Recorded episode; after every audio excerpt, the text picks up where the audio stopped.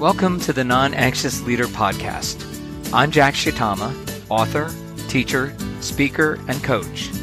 I focus on your spiritual, emotional, and physical well being to help you be the best leader possible. Each episode explores research and practical tips so you can be a non anxious presence personally and professionally. And now, here's the show.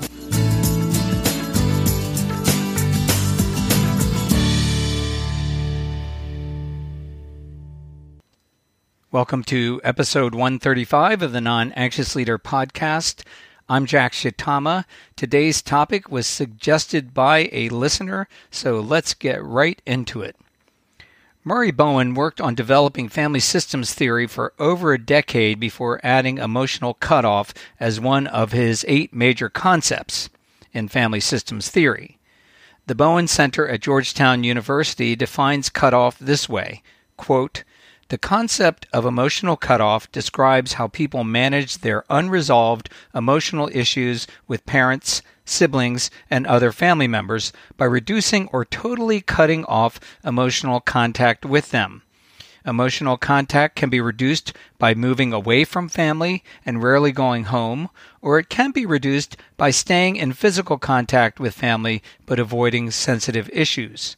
Relationships may look better if people cut off to manage them, but the problems are dormant, not resolved. End quote.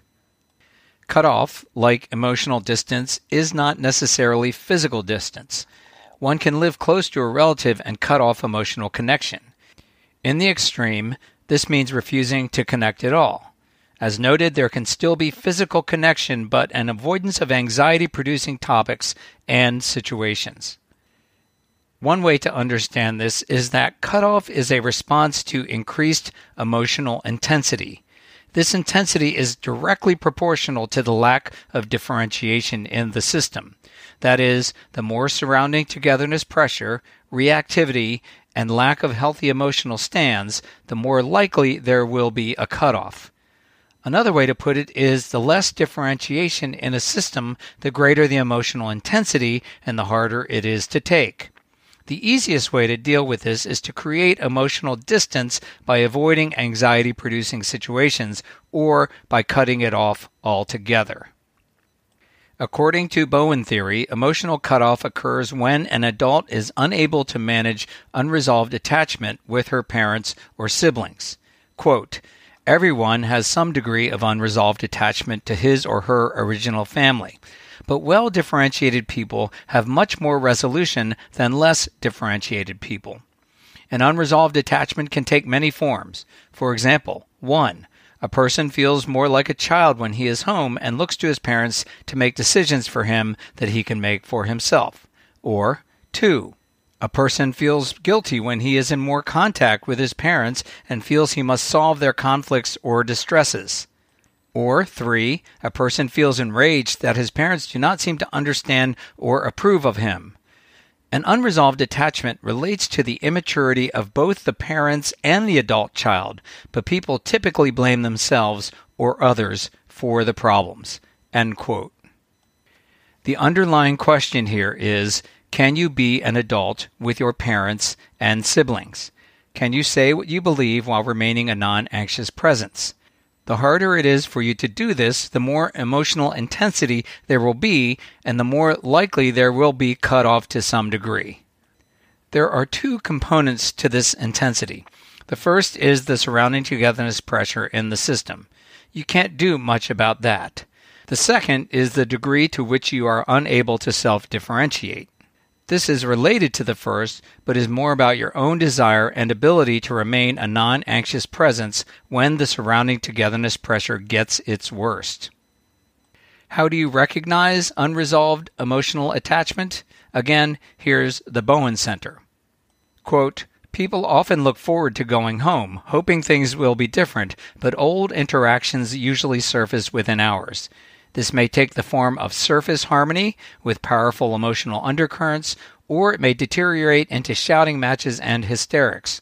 Both the person and his family may feel exhausted after even a brief family visit.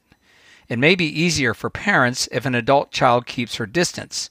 They get so anxious and reactive when she is home that they are relieved when she leaves. The siblings of a highly cut off member often get furious when he is home, blaming him for upsetting the parents. People do not want it to be this way, but the sensitivities of all parties preclude comfortable contact. In general, the greater the cutoff, the greater the intensity of the unresolved attachment. Greater intensity means more reactive or adaptive behavior and the inability to self differentiate. One family systems theory expert describes this as being allergic to others in the system. So, now that you have a basic understanding of the dynamics of emotional cutoff, the question is how do you deal with it? The first rule here is to avoid pursuing someone who has cut themselves off from the rest of the system. This is a basic principle of family systems theory. When you pursue another who doesn't want emotional connection, it will only cause them to move further away and perhaps get even more reactive. I address this idea in what I call the magnet theory of emotional connection in episode 103. I will post a link in the show notes. The bottom line here is that pursuing another will destroy emotional space, which then increases the emotional intensity and the likelihood of reactivity. No good can come of any of this, and it will only make the cutoff deeper. What's most important is to take responsibility for self without demanding anything from the other. While this may not change things immediately, it is certain that if you pursue the other, it will cause things to get worse. One subtle point to remember here is that criticism is a form of pursuit. When you criticize another, it's actually a push for togetherness. It's a, a, desire to get them to come around to your way of thinking, so it creates surrounding togetherness pressure.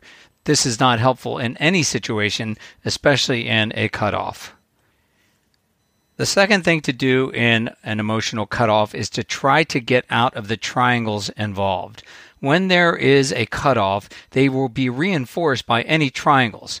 For example, if your sister has cut herself off from you and the only means of communication is through your mother, then it will be important to get out of that triangle.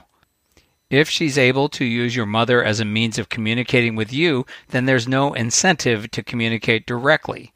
So if your mother says your sister has said something about you, you can respond with, Well, that's fine, mom, but she's decided not to communicate with me. If she wants to tell me something, she can tell me something herself. I'd like to be in connection with her, but she's made her choice. Of course, this also means not trying to communicate with your sister through your mother avoiding any temptation to send messages to her through your mother will take self-regulation as well. The point is is that triangles allow the stuckness of a situation to remain and in the case of cutoff staying in those triangles enables that cutoff to remain or even grow deeper.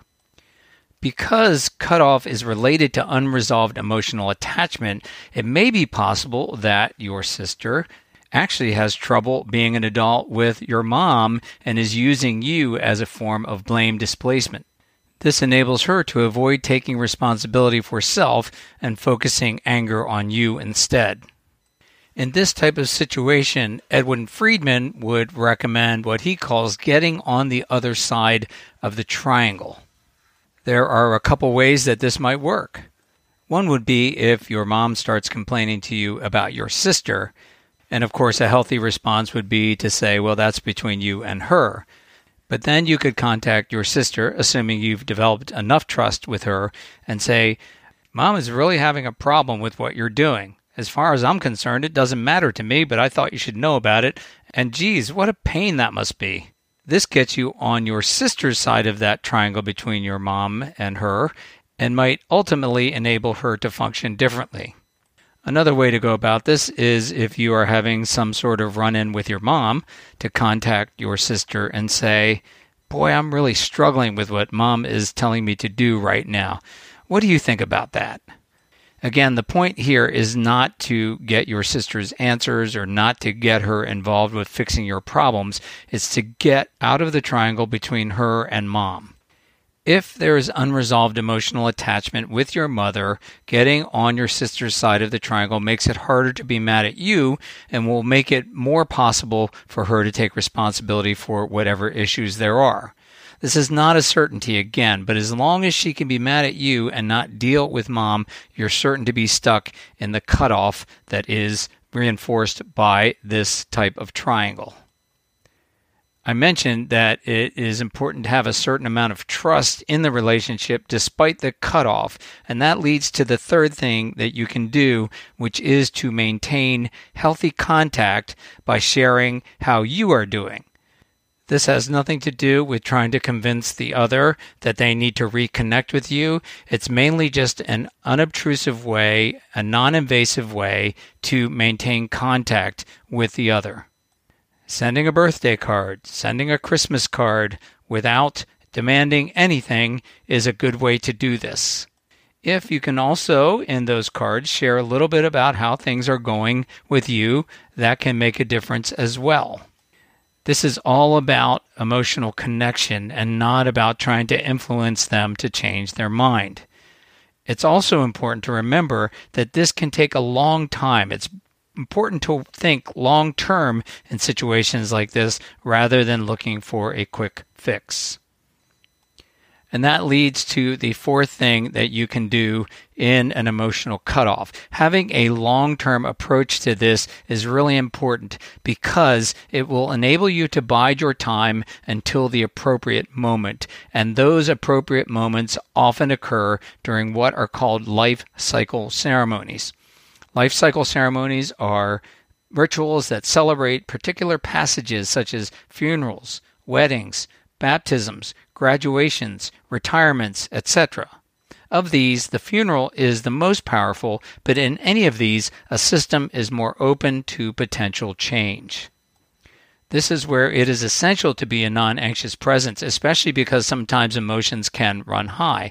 But being connected to others and remaining non anxious offers opportunity for change. In these situations, it's important to show that you care without making demands. For example, you might say to the one who has cut themselves off, I get that you don't want to have anything to do with me, but I've missed you. I'm not saying that anything has to change. I just want you to know how I feel.